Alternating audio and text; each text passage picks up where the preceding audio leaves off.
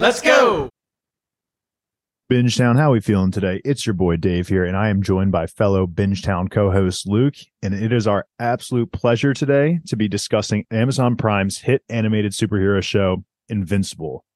I want to first start by saying, if it wasn't obvious by the title of this podcast, we were going to be covering this show in groups of two episodes. We're a little late on this recording, but according to us, it's right on schedule. But just to let everyone know, our next recording will drop when episode four airs. So we have episodes one and two today, three and four when episode four airs. Just wanted to put that out there just so everyone is aware. Also, getting into our invincible backgrounds, Luke and I are strictly show watchers, so we have no source material. Everything that we discuss will solely be based on our show knowledge. I, for one, was a huge Invincible fan when season one dropped. I thought Omni Man, Invincible himself, they were all fantastic characters. It was just a great spin-off to this the generic like superhero show that we're used to used to seeing with Marvel. So I absolutely loved where season one left us. Um, was so excited to get into season two. To me, this and the boys, which coincidentally is also on Amazon Prime, maybe not coincidentally, it's just the best, but these are by far away the best superhero shows to me out there right now. It's not even close. And I am so excited to now be bringing this to the pod season one we were in discussions of bringing it to the podcast we weren't entirely too sure but now that it has solidified itself as one of the goaded animated shows that is out there right now we want we had to cover it for season two but in regards to these two episodes specifically episode one was exactly what i needed to get me personally back into the invincible hype great intro to some new characters that we're seeing a great new plot that's being introduced i was a little bit worried with the exclusion of omni-man and where this was going to be going in season two because in season one. He was such a critical part of season one. I was was not sure how they were going to get to season two, but from what I saw, episodes one and two, I got super hype. Episode one definitely a little bit more so than two. I think two was more of like a plot setter and tone setter for the overall season, but episode one was fantastic. I'll stop talking and let Luke get his quick thoughts on the uh, first two episodes as well. Yeah, so you covered pretty much everything I wanted to hit. We don't do a lot of two person podcasts like this, and it's mostly because there's so many of us, there's so many different shows we cover, but you can tell this is a little bit of a passion project for me and Dave. So it's going to probably be a little bit quicker and less analytical than our normal podcast coverage. It's more for fun. Just we love we love this show so much. We've both seen season one multiple times. I think I rewatched it like a week ago just to prepare for season two and it is just as damn good as I remember. It's just the writing is so freaking there. Like I know it has source material to pull from, so that's a huge part of it. But like, my God, the cast, the voice cast might be the best of any show ever made. Like you should look it up if you don't know already, but there's some star power behind these voices that we're now growing to really love. And just like you said, Omni Man, like he is basically as captivating as Homelander is in the boys. And that's oh, like yeah. one of my favorite characters of all time on TV, movies, video games, whatever it is. Mm-hmm. Like the amazing voice voice cast, the great bad guy villain lead, all mixed together with like how the modernized take of shows with like dark plot lines like they're not mm-hmm. afraid to kill people which is always going to be something that i love like all of that combined with their satisfying plot twists that some may seem a little bit more predictable some are coming out of left field it just combines to be one of my favorite anime shows of all animated shows of all time and then yeah, so we're going to be breaking this down kind of just a little bit more of a wing it uh mood than we usually have on this podcast, but we'll get you there and we'll bring up all the quotes and all the cool spots. We're just not going to be as in tune with like predictions because like Dave said, we didn't we don't have any source material um exposure. So this is going to just consider it like a rook's watch, right? Like a rookie watch going Face through value. exactly. We're just kind of taking it as we get it. So all that being said, I do want to just say we're going to start walking through episode 1 if you're ready. I'm so ready because this intro scene was wild. How we're going to do this, I'll probably just queue up a few couple groupings of scenes. We'll talk about it, whatever we want, and then predictions, things we like, quotes, whatever, you know, normal stuff. So we'll see where that conversations lead us. But yeah, so episode one titled A Lesson for Your Next Life. And damn, right? Like we just start off and I'm just jumping ahead right, right away saying like an alternate timeline. Mm-hmm. Uh, the Viltrum Empire basically already took over Earth in this timeline. They're killing everybody. I think Rex Splode uh, is already implied to be dead, like right off the bat. Mm-hmm. There's like this resistance group led by Eve and um is it just then the uh there's the real robots real body still there like there's so much going on of all of our people that we we met from season one that were just like and the new character Angstrom. Yes, exactly. Okay, and then obviously the key component of this episode and this build up is this new guy Angstrom who has just one of the most OP abilities ever. Just basically multiversal jumping, and that just times so fucking well with everything that's going on right now. Marvel, Mm. like the Marvel TV Well, shows, the Marvel movies, all of it. Like this is just like what it is now is multiverse. This is going to hurt Marvel so much because I am already way more invested into Angstrom than I ever probably will be with Kang. And it's Mm. such a shame because I feel like that's obviously kind of, to me, it feels like this character is completely based off of Kang. The ability, I mean, obviously, Kang is a normal human who powers the ability to time travel and like dimension jump essentially.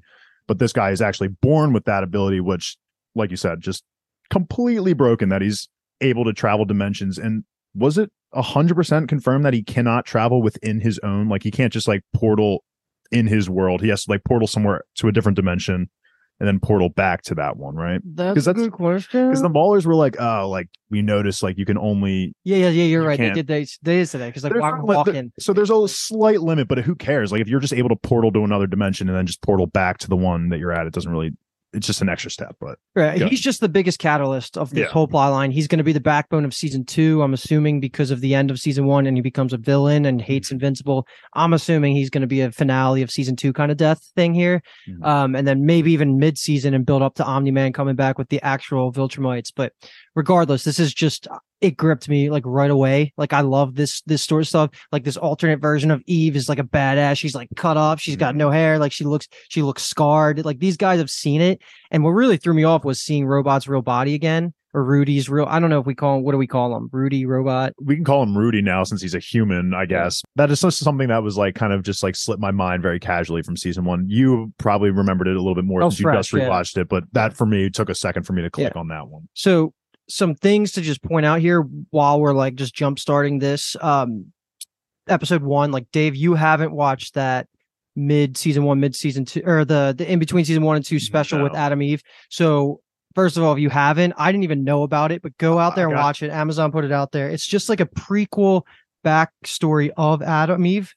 I got the first 10 minutes and I was actually watching that killing time Yeah. before we started. And so I got the backstory of like she's not she's adopted essentially, or like she's not her parents aren't her real parents, is what I gathered. the reason I bring it up is because that little side project that they did in between seasons did so much for for Eve as like a character for me. Like first they flesh out her powers so much more, explain how important she is. She's basically Scarlet Witch, but on steroids, like even better. Hmm. And that's just one of the best things about this show is they're so shamelessly like just stealing from Marvel and DC by design. Like that's the point of it. And then you even brought up Kang already, which I have comments like basically the Council of Kangs is a thing like Yeah, later. like when they show him in the room, yeah, that was exactly where I was just thinking. it's so funny because it's like both satirical but then also the writing is so clean and good that it just it works and then we'll obviously talk about night city being gotham uh, in for our episode two stuff Yeah. but yeah this was just such a great opening you see like mark and omni-man are just the worst like this is how we find out later like this is this is how the majority of timelines go which makes our timeline even more interesting but this is all set up just to have angstrom Angst- angstrom Angstrom. Angstrom leave this universe in search of basically trying to save the multiverse, kind of like Kang did originally. yeah my thoughts going into it when we first open up with like immortal and invincible fighting immediately i'm kind of just like okay like you know training session you know they're talking a little bit of shit back and forth you know immortal obviously hates omni-man and i can see why he would hate invincible himself too just being the son of omni-man maybe questioning him. So i just thought we were opening up with a training session but you kind of you're watching them fight a little bit Mhm. you can tell they're serious as hell and then omni-man shows up and i'm sitting here like what the fuck? But if you saw the trailer, you kind of knew that the route where we're headed is the multiverse a little bit here. And so it clicked for me that, okay, this is definitely a different dimension. And like you said, I thought it was an interesting take that the one that we are familiar with, the universe that we are familiar with, that that was an anomaly essentially, Mhm. in that Mark most of the time teamed up with Omni Man after getting the shit kicked out of him. I think it probably Omni Man's speeches probably just reached him. Just Mark probably realized how strong he was and just how pitiful humans are and just kind of decided to join up and maybe saw the overall goal of this will be good for us, even though we're slaughtering thousands of you for the time being. But what an intro, it's man. they are just so uh what's the word I'm looking for? Terrifying when they have just no emotions Mhm. and they're just like casually like having Mark on Omni-Man's side is horrifying because they are just like they are just casually talking about like what are we doing for dinner basically while they're just mass murdering everybody. And the reason that's not like that in our universe is because they're not on the same side. Like Omni Man can't just casually kill Mark. He's a Viltrumite. So I mean he probably could, but you know what I mean? Yeah. Like it's just it's just crazy realizing that what the force what sort of force they would be together and like mm-hmm. they literally straight up say to everybody once they break into the rebel hideout they say since you're all part of the resistance we need to kill you all anyway. Yeah, even like- though they like kind of like roll over the TV screen was playing in the background over and over. It's like, I know you guys think we're assholes for taking over your planet. So we've already been implied that there's nothing left for this planet. Essentially, it seems like the takeover has happened. This was probably the finishing blow to it. But what the touch that I really love on this is that Mark was like still himself, you know, like he was like cracking jokes, Right. like he was. He had like that human in him still a little bit, but at the same time, the Viltrum side of him just completely took over and he wasn't afraid. Mhm. Oh my God. When he snaps Eve's neck and he's just like, oh, I didn't kill her. I just paralyzed her from Yeah. the neck down. It's just like, this guy is fucked up in the head. I wrote that down because that was just brutal. Like, and that's what the show does so good. When it wants to be brutal, it leans all the way in. And yeah, like that's what he does. He just snaps her neck. she will Oh never God. be able to use her powers ever Yeah. again, which is exactly what Mark wanted. He's like, and again, going into what I was just talking about is that like he makes the comment of, you know, I can visit her in the hospital, like not realizing that this woman still hates his guts, probably. So phenomenal intro. I just nothing less from Invincible season two opening, you know. And the good thing, which this is a total prediction by me, I don't really know. It does seem like this multiverse plot line is going to be self-contained. It's not going to be like Marvel. I don't think where like it opens the floodgates where this is a thing forever now. Every movie going forward hmm. in Marvel, they're probably going to be pull, you know, they can pull whoever they want. They want Robert Downey Jr. back, they can do that. I don't think that's going to be the case. I think once we deal with Angstrom as a villain, I think it's hmm. going to be like a self-contained thing, which makes the writing a little bit cleaner in the long term. And I hope that they keep that way because I don't want to really follow Marvel that much to a T. Yeah. But this is like a good start. So that's all the stuff we get from the opening, just of the different timeline. There is going to be a split. Like I, how I have the rest of this episode kind of written down is just like the twins and Angstrom and all their stuff are going to be by Okay. themselves, and then pretty much everything else because they're not really connected too much until the end, which will combine there. So Mhm. let's jump into the real Mark that we got to know. Shout out to Glenn from The Walking Dead. Mm. So I like this because we find out pretty quickly it's been a month since Omni Man's left. He's been gone from Earth for that long. You can fill in the gaps of what you think he's doing. Is he coming back with the army? I don't really know. Mhm. But it's nice because we did see Mark going through like a montage of saving people. And I think that that was just good to show that he has subtly been getting more and more comfortable with his powers. He's getting a resume of villains he's beaten. Like he's just growing casually. And this was all done cleanly in like five minutes of screen time. So that was a good start Mhm. for the real world. yeah, he beats the shit out of a, a super villain, you know, stops a carjacking, and just like you said, all in a matter of like five minutes. So we can clearly see the growth of his character from last season. I know Mark is definitely still going to be getting his ass kicked for a very long time. He's still young. I think they mentioned that he's barely 18 or not even 18. So it, it makes sense that his Must- character Since he applied for he college, he'd probably be must be 17 or 18. 18. Yeah. yeah. so it's just awesome seeing that that growth a little bit even though when we do get down to you know some tougher villains he still struggles but like these these side characters the villains of the week if you want to shout out spider-man across the universe you know they're nothing for him now But they're even better than villains of the week because like they reuse, it might be in the next episode, they reuse um Doc si- seismic Yeah, yeah, exactly. he was kind of cool man i i thought he was pretty strong And another thing I really didn't like stick with me until I watched it through the second time is how well they show the effects of the world after like these villains of the week happen. Like if you think back to last season, if you remember the the crazy college evil genius dude that made that was Yes. torturing people and making them like cyber humans. Mm-hmm. Once Cecil and the government got a hold of that technology, they applied it to their own form of defense and that just they didn't like make it like a plot point or anything really it just kind of was a thing. So they they used that shit so well that it just goes back to writing like i think this is one of the best written shows that i've seen in a long time and that's probably where all my compliments are gonna i'm just gonna keep harping on it because i love there's no plot holes yet like and everything kind of makes sense and it's all satisfying and they have enough plot twist that keeps you on your toes. It's just it's just great to see. Yeah. But anyway, just to move on to some other things I want to ask your opinion about because we you already kind of hinted at it, but it looks like Mark and Amber just full on still together at the beginning of the season. Like nothing really happened too much. She's a little bit more accepting. And Mark's whole thing is that he just wants to make up for all the deaths that happened because of Omni Man. And but Cecil doesn't want him back yet. So like that's this piece. And I just want to ask, like, I'm on team I don't like Amber. it's funny i just you know you see all the clips on twitter like when the trailer came out and mark it's the trailer clip of him saying like you're too good for me and like all the comments are just like Mark you're too good for Amber like all shitting on Amber. Yeah. I'm not going to say I like her quite yet. She's fine, but I can definitely see the reasons for the hate. I mean, she's just a hypocrite, you know. She's like, "Give me attention," and it's like, "Oh, go save the world," but like also give me attention. And Oh, I was pissed when she when we found out she knew and was still mad at him for going to save the world like at the end of season 1. That's when I was just Yeah, done with Amber. her character just doesn't really make sense. She's just a hypocrite. So as of right now, I'm not going to say like I hate her, but like I can understand why there's the hate for her. Also, I'm so pulling for Atom Eve and, and Mark to get oh, together. So Sure, especially after seeing that Atom Eve episode, I'm sure you're even more into her. that's that's going to be the lens I view this whole podcast through. Is I'm trying to break Amber up, and I want like- Eve in there. That is probably going to be one of like I feel like the long term plot points of this show is Mark's love life because you know he's dabbled with both Atom, Eve, and uh, Amber. It feels like, and in in what we've seen in superhero shows, you know, it's hard for a superhero to date a regular person. So it would make sense if Mark and Eve could just like link up and just be superhero couple. Sign it. Yeah, but Let's who knows? I, mean, I just feel like that is one of the the long things. Like there is definitely some sexual tension between. Oh yeah. I mean she was into it until she came back in season one. Like when she broke up with Rex, she was went to his house. yeah, and then he was hooking up with Amber for the first time, which I was pissed about. Because also a, a opinion I have that's pretty strong is I just hate Rex Splode, and I'll put it out. Yeah. Let me just say also though that uh Rex played by Jason Mantzoukas.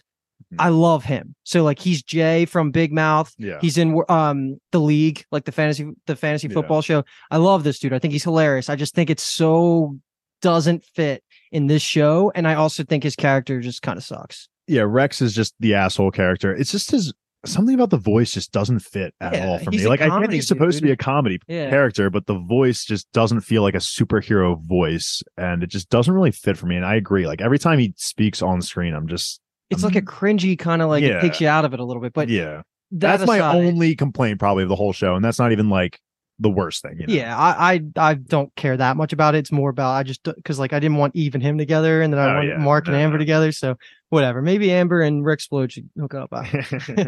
Okay, a couple more things. This and then we're pretty much done with the first episode of like Mark's storyline until the end. Is just the Guardians are pretty much struggling out there. They don't have real leadership. Cecil keeps calling them like amateurs, basically because Rudy, who's now old robot. Love his voice actor, by the way. Um, Zachary Quinto, I He's doing a great job too of kind of still incorporating that monotone robotic Mhm. voice Yeah. and not really having emotions and you can kind of hear his voice developing emotions as a human which is really have you cool. looked? Do you know who plays him? Like, have you seen his? i haven't seen it He- no. He's the bad guy from Heroes, is where I originally met him Oh, from. okay. Sylar, I think his name is. Mhm. He's just great. He's in a bunch of things too. But anyway, like I said, star-studded cast there. The more important thing is, yeah. So the immortal gets called in. He's now going to be the leader, Mhm. and I want to ask you a question about that in a second. And then also they add this new guy, bulletproof, to the team.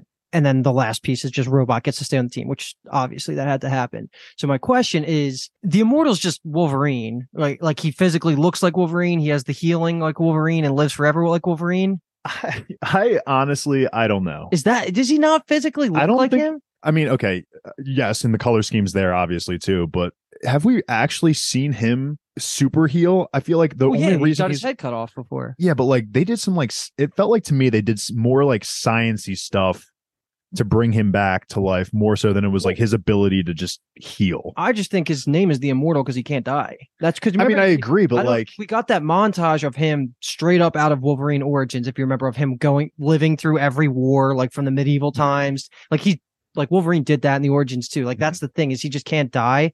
Which I didn't really know that when I thought Omni Man ripped his head off the first time. Like I thought he was just dead, and he was like buried. back. He was legitimately buried, and they Yeah. unburied his body and then put him in like this Goku soup stain yeah, chamber, yeah. and then he was alive. So He I might just- not have come back. Yeah, I don't know. that's don't what know like I think to me. I guess if you like put his parts back together, they might heal Sure. With maybe some extra science to it. So I think in that sense, he's immortal. I don't really get it either, to be honest. It's a little confusing, but that's how I. They don't take it. really go too much into the details. Again, we've never- powers. like we see him like here. in the beginning, like both of his arms are broken by Omni Man, but like they don't heal necessarily, you know, Yeah. like Wolverine's healing. So it's it's a little bit of a gray area for me on like the immortal. Like I get he's supposed to be immortal. What does that mean? You know? No, no, I'm We don't have to you. I- dive I, into I, do like him as a character yeah, though, definitely. because he's literally the only one from the last Guardians that's still alive, Mhm. and so he has this thing against Mark and Omni Man, which that comes back up later. My only other comment Yeah. too is from Immortal's introduction is I will say Rex's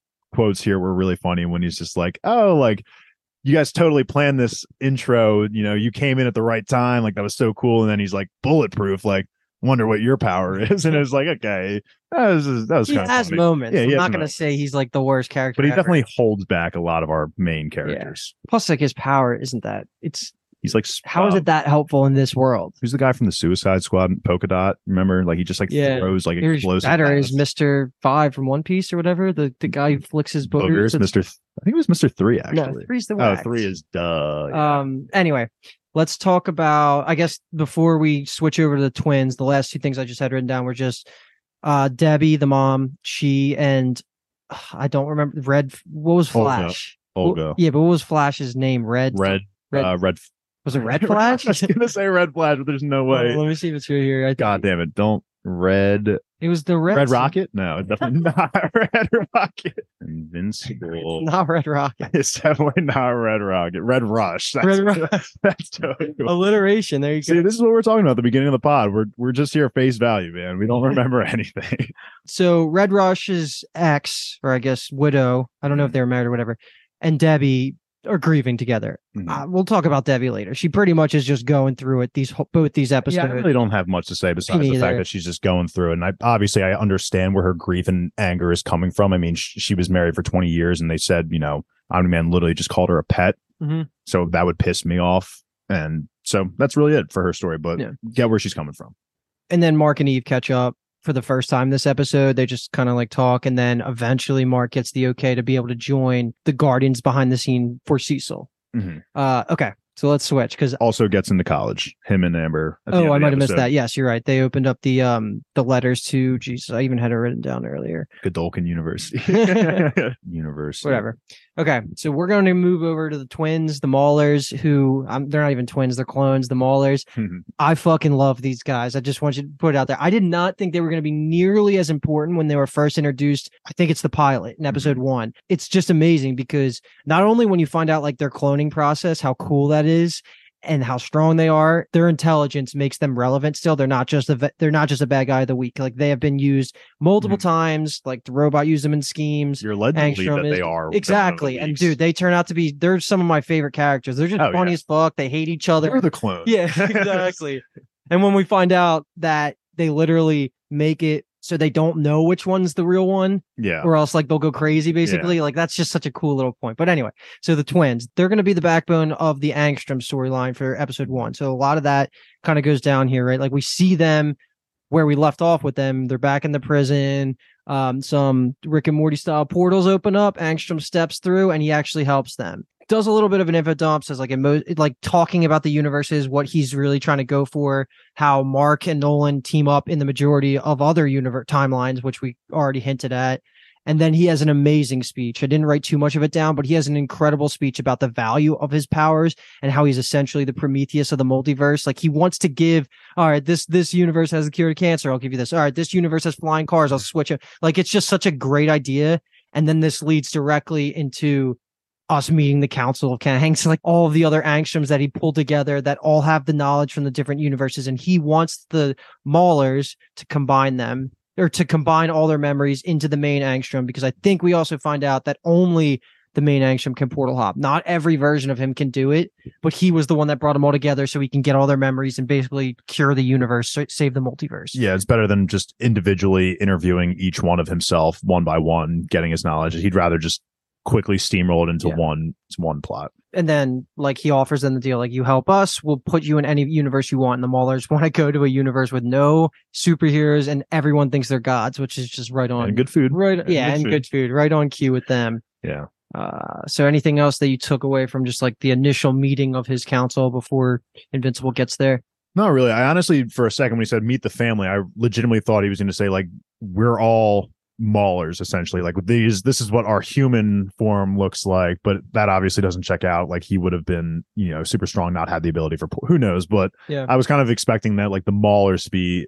actually clones of Angstrom, which I guess isn't like necessarily like out of the question. But yeah, kind of like what I was saying earlier, we had an understanding of Angstrom's powers. They were talking about like th- how they broke out because he had the portal. It sounded like exactly where they were. Like they were him in his wasteland universe. It's portal from a crater to basically break them out. So I'm not sure. Maybe I took that wrong. I'm not too sure, but just some more clarification on his powers. So you think bit. it's like where he is is where he ends up in that universe? I, That that's what I kind of makes sense. but uh, that's only what I gathered is like because that's why they were saying like that's why you had to bring us to this location is because that's like where we were. Yeah, yeah, yeah, universe. that's like totally this crater. We're in the middle of nowhere. We have to walk to these other places, not just portals. So Yeah. I'm not hundred percent sure on that, but that's just how I gathered it to be. That's the only real comments I have. it makes it better rather than him being like Rick from Rick and Morty, just teleporting wherever he wants, Oh, yeah, whenever he wants. That kind of makes him a little OP. more controlled. Yeah. Like I was saying, the whole plan to get the Maulers to build this this machine for him,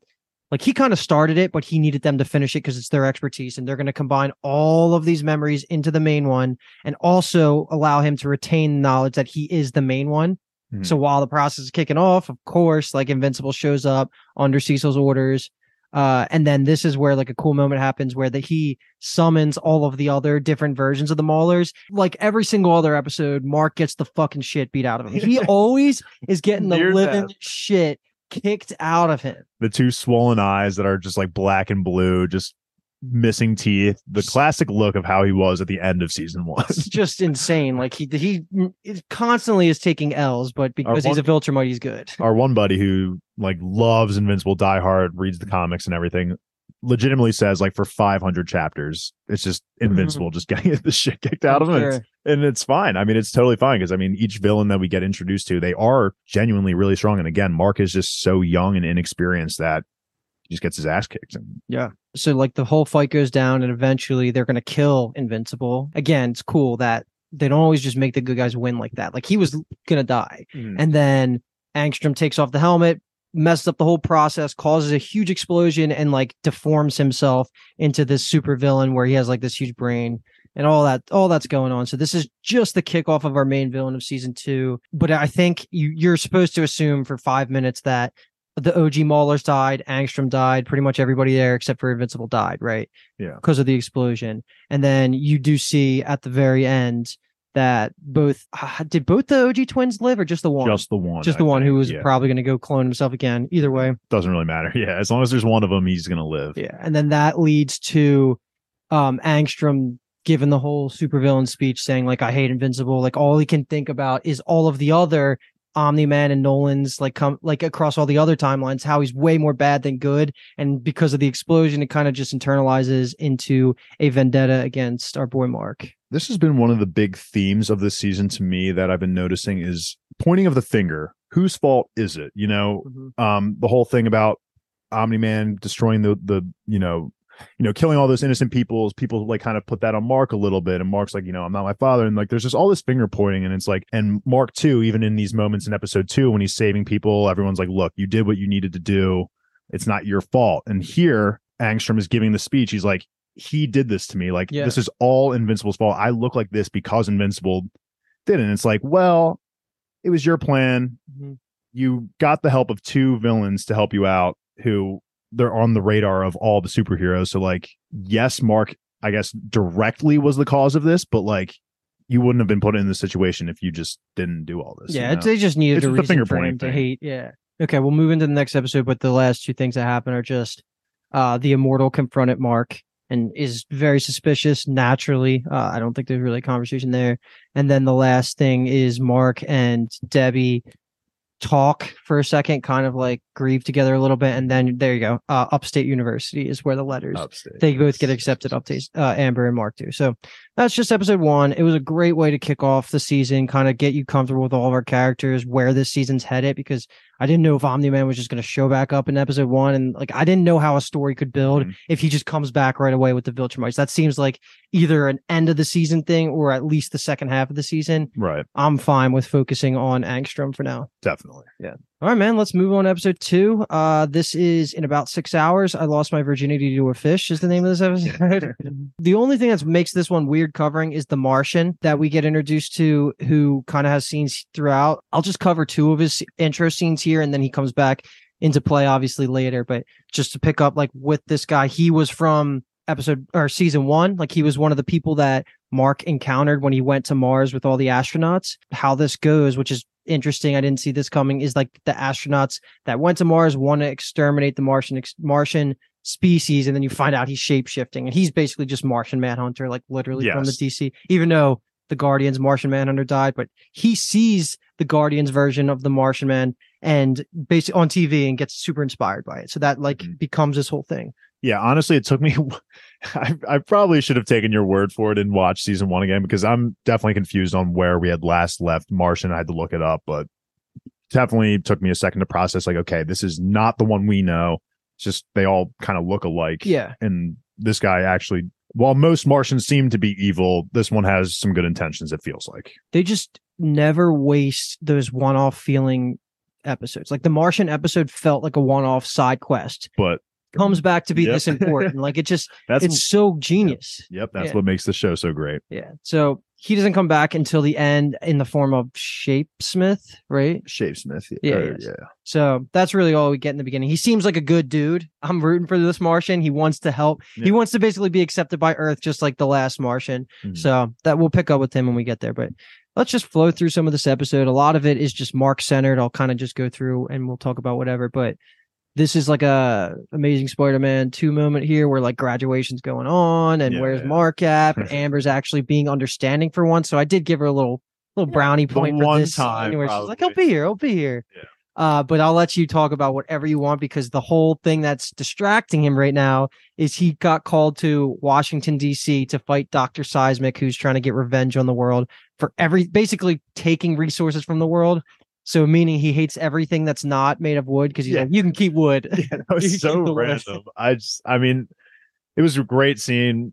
Again, just Mark struggling a little bit, like Doc Seismic. I love that name to be honest too. Just again, these villains. Not, I, I'm gonna, I'm gonna stop calling them villains of the week after this, but They're not. because they're not. Yeah. But like these villains of the week that you just think have no meaning in episode like season one, and they keep they kept highlighting him too in you know last season or Mhm. last episode on Invincible. So like, I'm honestly I might be setting my expectations a little too high, but I again don't think this will be the last we see of Doc No. Seismic at all, and he proves to be pretty formidable. I love his like cuffs or whatever they are that just like cause like seismic explosions like whenever they clash or whatever it is. It's really cool. And I thought, you know, him him calling the, Washington Monument like phallic was really funny. Just like you got a giant penis here. And he had the coolest like backstory of what happened in between him Oh, getting yeah. thrown into he's like, Yeah, like I was down there and I got new friends, like just the molten people. And that's one of the other cool thing about the invincible world is anything like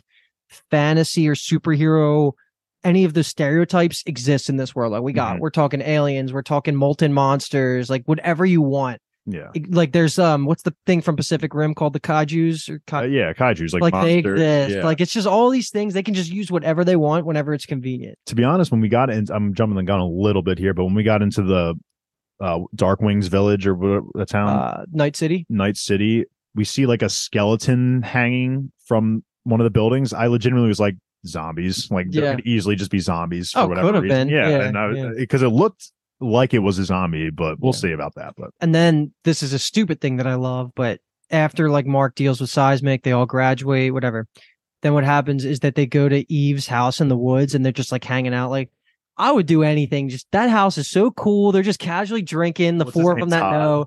Um, geez, I should know. Amber, it's it's Amber, Eve, Mark, and I think it's Todd. I can't a hundred percent confirm uh, confirm that, but I just love like he's just us. He's just like I love having superhero friends. he's just so much less trustworthy though. Like he's like willing to just spoil like he almost spoils it like four times the secret, but luckily No, like yeah. Eve knew, Amber knew, like all that mm-hmm. stuff. He's an idiot, but yeah, like he's just a good He's the guy. He's, humanizing he's character. gonna be the guy in the chair. hopefully. basically, yeah. Yeah. But her house is awesome. oh, the fact that she's just like touching flowers and they just become beer and mm. then gives Mark a virgin daiquiri or whatever the hell it was. Like Yeah. she legitimately has. I mean, I always say teleporting's like the go-to ability for me personally, but this has got to be Just like reality manipulation. She can do whatever she wants. this is yeah stronger than any reality manipulation just because it's so easy for her to do it. Like Mhm. she just touches or looks at something and it's just there. So let's just jump and do Eve's like isolated scenes here where Mhm. she's trying to save the world without it being like a combat thing. Like she's trying to just do good for the world. So she goes to Chicago um to help out with like I think they said like the fires, whatever. She has this good moment where she saves his parents and these uh, a mom and a daughter and fixes the apartment and then like tries to do more and like makes that whole community center. Right, it's all good. Then she goes home and her parents suck and you got to watch the Atom Eve special because like you'll hate them even more. Really? Because Oh, at I mean, first, they're the worst. because like in the first 10 minutes, they're like, everything's good. You know, they're loving their daughter, they're raising her. So I didn't, and obviously I've only seen the 10 minutes. So it's not like I know where it goes, but she hasn't been living with them basically Mhm. since like since the since she left like she's just basically like cut them off like her father specifically to no end pisses me the fuck off. dude I she just get, gives him a pure gold apple and he says no like dude grow I'm up the man of the house. I have to provide. It's like, shut the fuck up, man. Like He- if you are handed that, just take it. And he's like, it's all fake. You don't even know your daughter at all. I hate this man so much. I'm just done with them if i'm her i'll never see I mean, again the between the boys and this, if you're a soup and you're the daughter and son of non-soups, your your life just sucks. Your parents just basically hate you. yeah i mean because the dad shows her the the newspaper from chicago and she didn't realize like she basically caused a sinkhole. a sinkhole because it wasn't like good foundation whatever Mhm. Just it's just adding more nuance to like Eve can't just see everything through rosy tint, rose tinted glasses. Like she needs to be realistic about things. And the fact that the father gets the last word too as she's leaving, he's like, "Don't come back until you get control of your past." It's like sh- I Yeah, just yeah. just reality it so that he just doesn't have a mouth. I don't understand why she even goes back at all. But anyway, I don't either. um, the mother, it's got to be it. Debbie and Mark have another scene, and all I just write is just like they're both just struggling. Like they don't know how to deal with Nolan being gone and how he fucked their whole lives up. Uh, do you have I- anything else? because I like both of these characters. Obviously, you know, Debbie, just a nice woman, just the victim of a horrible incident, as well as Mark. And uh, like Mark's angsty teenage self is coming out here because, you know, the mom is trying to help both of them out. But I think Cecil says it best like, you got to help yourself out before you can help Mark. And I think that issue is causing a little bit more tension. It's just painful to watch them Like, just where's her storyline go though? I don't really know. Like I think Olga's going to have a big part in this like with her. Like I think like just these these victims, the wives of these victims are I think they're going to have some kind of purpose. I really don't know. It's kind of like the Soups Anonymous thing in the Yeah, voice, like all the people that are of. affected by being near Soups. I just don't know what the foundation is for Debbie's plot line because she is now at the point where she doesn't want Mark kind of working for Cecil anymore because she thinks Cecil is going to have him on a leash, treat Mark as if he will become Omni Man. Mhm. and so that pisses her off. I I really honestly don't know. I just it's just for me it just sucks because when Mark is most angry, it feels like now it is around his mother, and it just sucks because you know she's she's been through it too, Mark. So you gotta like you gotta be there for one another, and And also, I'll just say it, which I don't even feel good about saying, is like obviously Debbie's storyline is just the least fun. yeah, because One- it's just so depressed. It's depressing, but Yeah, it's just like I, again, I I need just- something cool to happen with her, like make her relevant. I want her to like work with Cecil, like go all I in and like be a that's where part they're of headed a little bit. It could be give her purpose, like help support like Mark in case Omni Man comes back. I feel like that would be a fun way to like use she Debbie. is so in deep into the whole reality of the truth. You know, the whole world doesn't really They don't have, have the the- inside view. Yeah, and Yeah. I, I just feel like sh- it's just a waste to have her kind of just sitting in the sidelines for now. I Huge a- Sandra Oh, like one of the bigger actors on this show. Like she's, I Mhm. think she's literally listed even above J.K. Simmons on the call Oh, sheet, which is crazy. I mean, that is wild. according to IMDb, it is, which is wild because J.K. is the man. But Mhm. okay, and then just last scene before we get to night or Midnight City. Sorry, I said Night City earlier. Mhm. It's Midnight City, which is even cooler. Mhm. Uh, before we get there, because I'm just gonna gush about that, just like conceptually. Uh, that last scene I thought was hilarious is Dupli-Kate getting banged out by the immortal. And she's like mid conversation with Rex, and she's just like, uh That is, yeah, that is such a plus to be dating someone that can just Yeah, duplicate yeah. themselves. Oh my god! If you want to have a three way, four way, five way, Dupli-Kate can make it happen, man. I was, I did not know where that was going, and Immortal walks out with just both yeah. two Kates on his arms. I'm just like, oh my god. I'm team immortal over Rex in this Oh. situation for sure. I mean, I Immortal's also kind of a dick, but like Rex is just an asshole. So I, Mhm. I'm definitely team Immortal and Kate. like they can just do their thing, sure.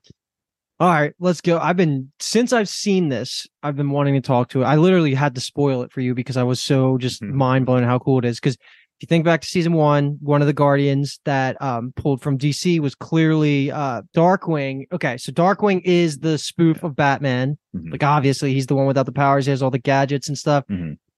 And it's just so cool that Cecil sends Mark to Darkwing's city, and it's called Midnight City because it's obviously been undefended since since the Guardian's been gone. Mhm. And when he flies over to it, and you see it from far away, it's just like this bubble of night in the middle of the day, and it's it's literally called Midnight City for that reason. It's just so cool. The reason, like behind it, they casually just say like a magician or something, like made it dark one time, and now it's Mhm. perpetually at night. It's just Gotham, and it's so fucking cool. It's not just pure dark; it has like that red tint to it too. And essentially, when Mark gets there, Night Boy shows up, who is Robin. Like Yeah. Nightwing is Yeah, literally that.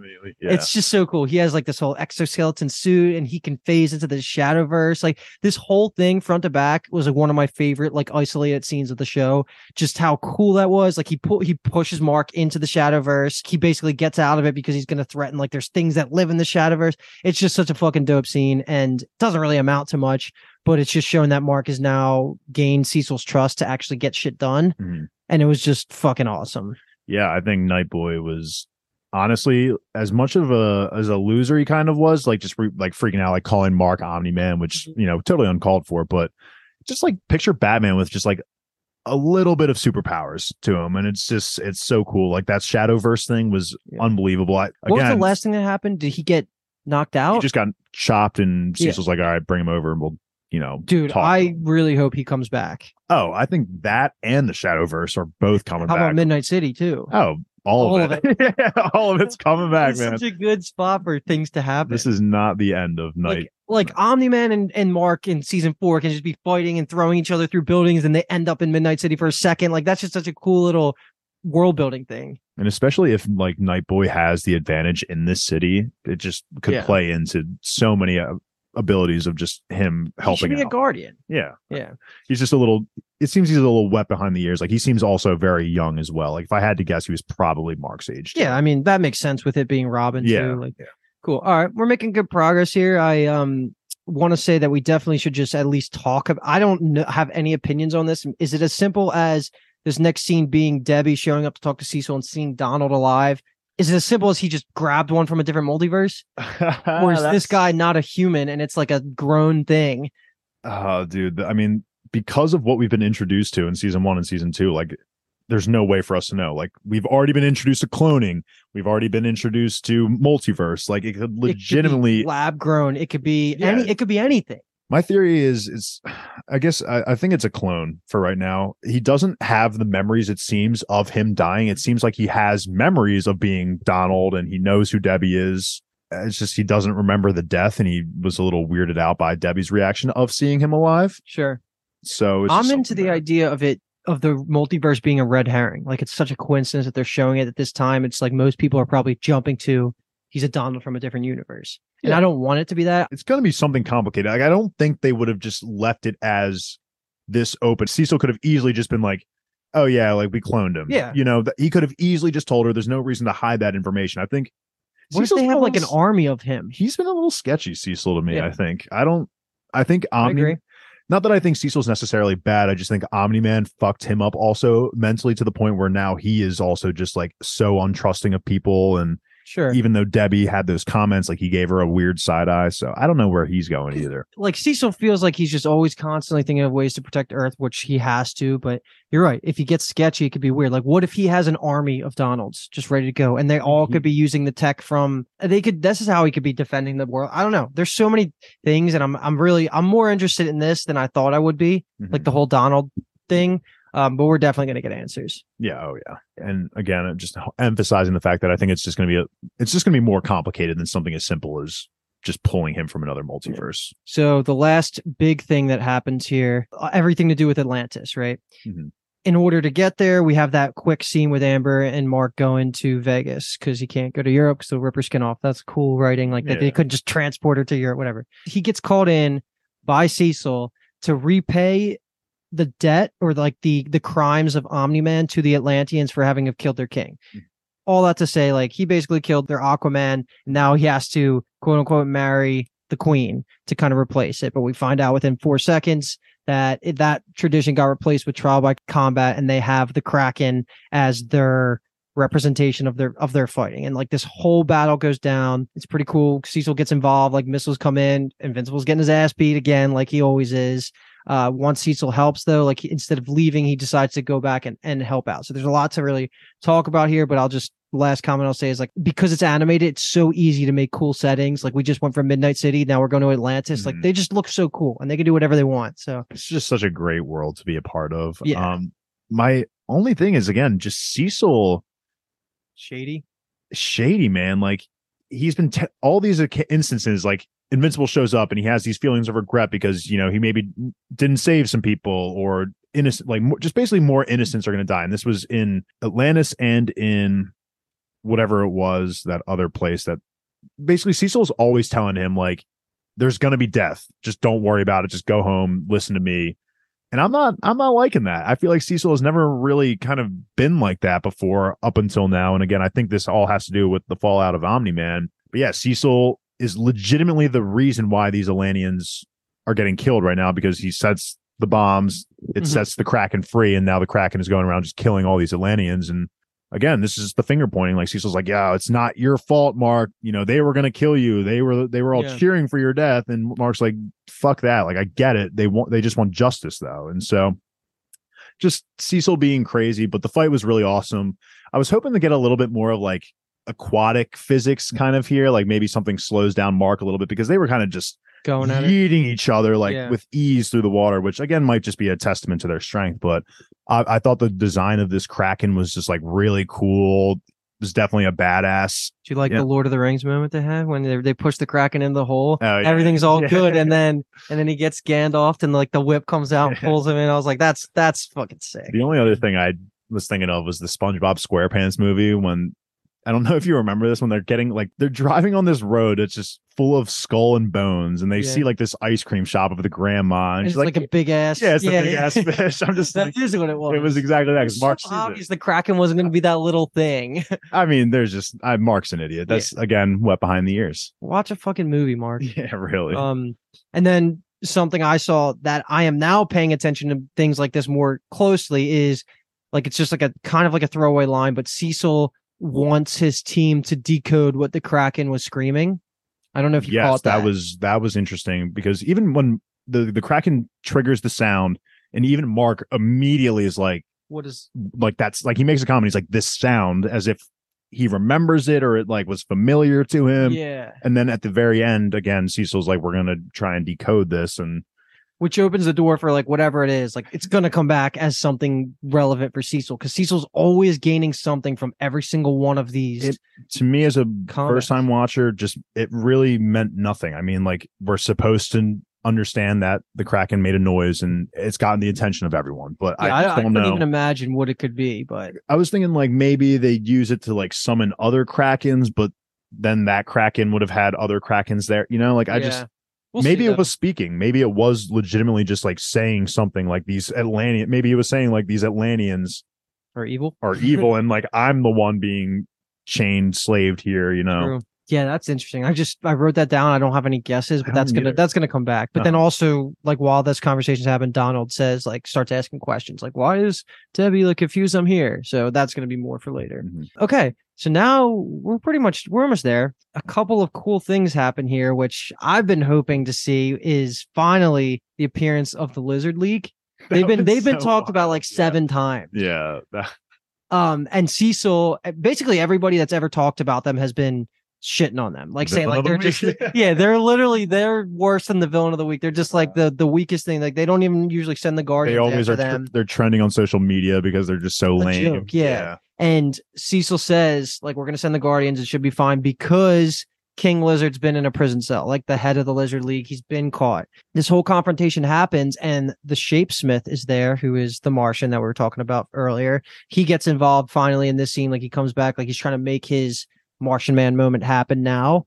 Uh, and then yeah, a couple other things like Debbie's just again, she has a couple of scenes. She's just losing her shit, like the wine and the cabinet. Like I, I, I don't even want to talk about like that Yeah. stuff. It's just Yeah, like she's she's just she's losing her shit. So it's gonna culminate in something, and it's gotta be sooner because it's starting to get like, where are we going with this? Yeah, I feel like it's at the peak of her anger. But my only comment, I guess, is the alternate dimension Lizard League, I guess, is why we got that clip of the guard. What I was about to say Guardians of Godolkin. What are they called? The Guardians? Like the the mortal Aquarus uh war woman. Remember that scene? yeah, like the, we- they're not called the Guardians of the Globe. Guardians of the Globe. That's what it is. Yeah. I. I was just I, I just kept thinking Guardians of Godolkin, but Mm-hmm. why show us the Guardians of the Globe fighting the Lizard League in a different timeline? Like I, I know you're talking the one that you're referring to is the one that we saw where Yeah. you know we just kind of wiped the, the the floor clean with the Lizard League, but we do get that other scene. Wait, are you talking about when the Supreme Lizard rallies the troops at the end, or is that Mhm. that's ours? This is yeah, that's ours, and the one I'm talking about is like the Guardians of the Globe are legitimately fighting the Lizard League. Like there's the Lizard yeah, Prince. yeah, yeah, yeah. Omni Man shows up and he's like, "Oh, you got like a new suit," and he's like. yeah, yeah, yeah. he's like. "Oh, I just got it tailored." Apparently, the big thing is like everyone wears their letter on their stomach, and I, and Immortal's like, "Oh, is that what that is? This big eye on my stomach?" Was that not a flashback to See, how the car, how the lizard? I, I at first I thought it was a flashback, but then I, again we're on this whole multiverse thing, and it's just like, what if that was like a multiverse that I think it's like a little bit like, behind? I think he was saying like Omni Man was wearing the all white Viltrumite suit until that moment. but why? Why did they show us that scene? I think it was also partly showing that the leaders of the lizard league are just like in shambles without King Lizard. I don't know. Now that you're saying that, you're making me question all this. I might have been overthinking because again, at first value, I thought it was a flashback, but then I kind of was on the thought of just like, is this just an alternate timeline? Because they were calling their leader Lizard Prince and Lizard Queen. Like it was Lizard Queen for them, Lizard Prince, and then in our universe, it was Lizard King, Well, King Lizard shows back King up. Lizard. King Lizard But, shows like- up at the end to su- to supplant Supreme Lizard, who wasn't being able to rally the Lizard League. The only thing? I had was just that there's that kid lizard in that one, yeah, and then the the queen, it's Queen Lizard. So it's not King Lizard, it's Queen Lizard. So that's the only reason why I'm kind of thinking like it's not our timeline. Like Damn, maybe it's now I don't. I'm not. Oh, I'm, I'm totally anything. unsure. I might be overthinking this, but if it was a flashback, i I apologize for wasting so much time. But my, I guess my only take from that was that maybe they show us this timeline of of like our world, but just like it's a little bit farther behind, or maybe in this one, like Omni Man is actually good. Who knows? But And then my takeaway, which is different, and either could be right. We'll Mhm. get back to you on our next recording. Is that the purpose was to show how irrelevant Lizard League is, and then King Lizard shows back up. okay. So, like, I think they're now going to be a force next episode. I was also like half watching while working, so there might have been like the intro to that scene Sure. that kind of just like that went over my head. Maybe. Yeah. Okay, so that's that. The two more scenes we have to get through before we get to the epilogue scene is just the bringing back uh Shapesmith, aka the Martian, back to the Guardians hideout, and we kind of get his we we see the flash of his origin story, kind of connecting back to season one. Like he was part of that whole Martian thing. Seems to be like he's going to be a big part of the story going forward. Uh, so I don't think there's anything really to add to there. Cool. So the last scene, which I was wondering where Angstrom was this whole episode. This is a phenomenal scene. This is where Angstrom actually goes to a different timeline where Mark was captured and he Mhm. starts asking him questions before like the guards can come in. And the whole purpose of this scene is we finally get an answer to a potential weakness to the Viltrumites. He finds out that in that timeline where Mark is captured, the people killed Omni-Man through the use of experimental quantum bombs. And I think the whole purpose of that scene was just so now he has that knowledge mm-hmm. that he can now kill Mark in the main timeline. And fuck yeah, like let's let's add some tension to the Viltrumites because they're just too invincible. And I like that there's something here that at least the supervillain's gonna have access to that could potentially kill our guy. Do you think uh, at the beginning of episode one, when it's the alternate timeline of Omni Man and Mark, remember how they hand Robot that purple like serum, and they sh- he loads it into his gun and fires it at Omni Man? Yeah. like they're kind of like talking about like. Yeah, if there's anything in this world that can kill Omni Man, it's got to be be this. So like, it's probably some. That's definitely like gonna be- lead planning for the idea that people they're obviously guessing it was like a quantum weapon. tried to kill Omni Man and Mhm. Mark when they're attacking them. So some of them were successful. So It's crazy that we got an answer to Omni Man now, though, and but only Angstrom knows it. So I don't know how yeah, it's good that Cecil doesn't know it. I think. Yeah, I think for so. now, for now. until Cecil fi- figures out his shit. But that's fucking it, man, dude. This this show is just I'm ready to go, man. I want I'm I think Angstrom's gonna have another next episode will be another big like background plot moving Angstrom thing, and then I think we're gonna start having a real confrontation by four or five. Was and it, also I'm pretty sure Omni Man will be back by mid season two, is what I would guess. as just a way to like reintroduce J.K. Simmons to the story. Mm-hmm. But we like everything we talked about. Like, there's just so many little things that we have to get through now this season. Like, just to recap everything, we have Angstrom, we have Donald, we have you know Invincible, like all these different timelines and everything. It's- League, we got the Atla- the Kraken, if that The matters. Like, yeah, there's just so much that these two episodes the provided us. and- Like, they yeah. actually so much. ha- it, it's crazy. And when I'm thinking back on it, it's like, did we really watch only two hours of content? Like they just jammed it all in there and it didn't feel like anything was left out, didn't feel like anything was rushed. Everything was just as is and was perfect, honestly. Yeah, this was a fucking banger start to season two. Um, I'm pretty sure I could be wrong. Did I remember seeing like Rotten Tomatoes or IMDb opened it up and like check real quick. Either way, it's just it's this is going to be the season that makes it even more mainstream than it already is. Like people love Invincible. Mhm. I love Invincible. I'm telling everybody I I know to watch it. Like this is, and I I don't know if it has a season three greenlight yet, but like it just like this, it's just so it's just so great. Like I have no complaints yet, and I'm just ready to watch the next two. And thankfully, we have the screeners from Amazon. Shout out Amazon. So we will be watching episode three and four soon. What is it? Uh, was episode season one eight or 10? I honestly am kind of blanking. Ooh, I want to say it's Uh, eight. I want to say eight too. So, and I feel like for shows like this, you know, episode four, the midway point is always something that's just going to hit different. And I, I personally would love to see Omni Man make his appearance in episode four. So, And yeah, season two of Invincible on Rotten Tomatoes, 100% critics, 91% uh, audience, and critics get access to, I guess, I guess early. But either way, like people love this show and for good reasons. And we haven't even had Omni Man, who's like to me the backbone of the show in this season yet. like the only like, there's one or two complaints that you have about the show, and they're just like stupid things, like Amber stinks and And Rex, and Rex's voice stinks. Like, like plot wise, am I saying any complaints? No. Yeah. But that's going to be it for today's coverage, guys, of Amazon Prime's um, Invincible. If you like what you heard, give Bingetown TV a follow on all of our social media platforms at Bingetown TV, X, Insta, YouTube, the works. Be, su- be sure to join our growing Discord. We absolutely love chatting with everybody, and it is absolute blast getting your guys' feedbacks, opinions, and theories on whatever shows that we're covering. So please keep joining and hounding us with information. We absolutely love it. And lastly, um, for our entire podcast catalog of episodes and coverages and shows, all that galore, check out bingetowntv.com. And if you haven't heard it enough, once again, we are Bingetown TV. And thanks for listening. We are invincible. You're listening to the Geekscape Network.